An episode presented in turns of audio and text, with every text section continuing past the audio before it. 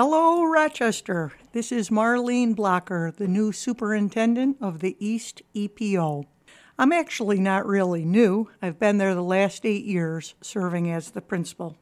I'm very proud to take over from Dr. Nelms and the strong foundation that he, the University of Rochester, and all of the staff at East have already put in place.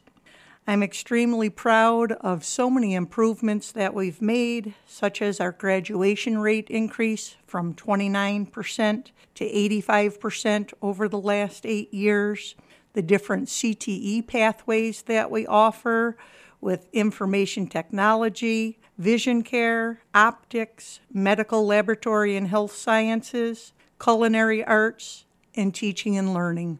And I'm proud of the multitude of services that we offer for our kids. We have a full dental clinic, a full health clinic, we have a food pantry, a thrift store, a barber shop, a braiding clinic, and our scholars actually even make classes for kids within East and within the RCSD.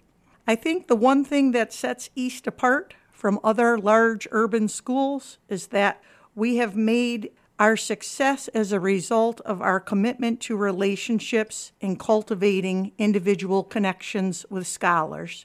We know them by name, they are nurtured and valued for whom they are as individuals.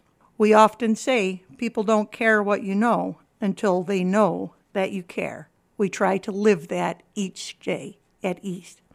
I want to wish all of the East scholars and RCSD scholars a rewarding and safe and enjoyable summer. For those going to summer school, stay strong and keep going.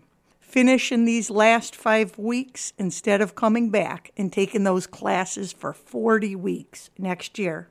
Potential August graduates, keep your eye on the prize. You are almost there.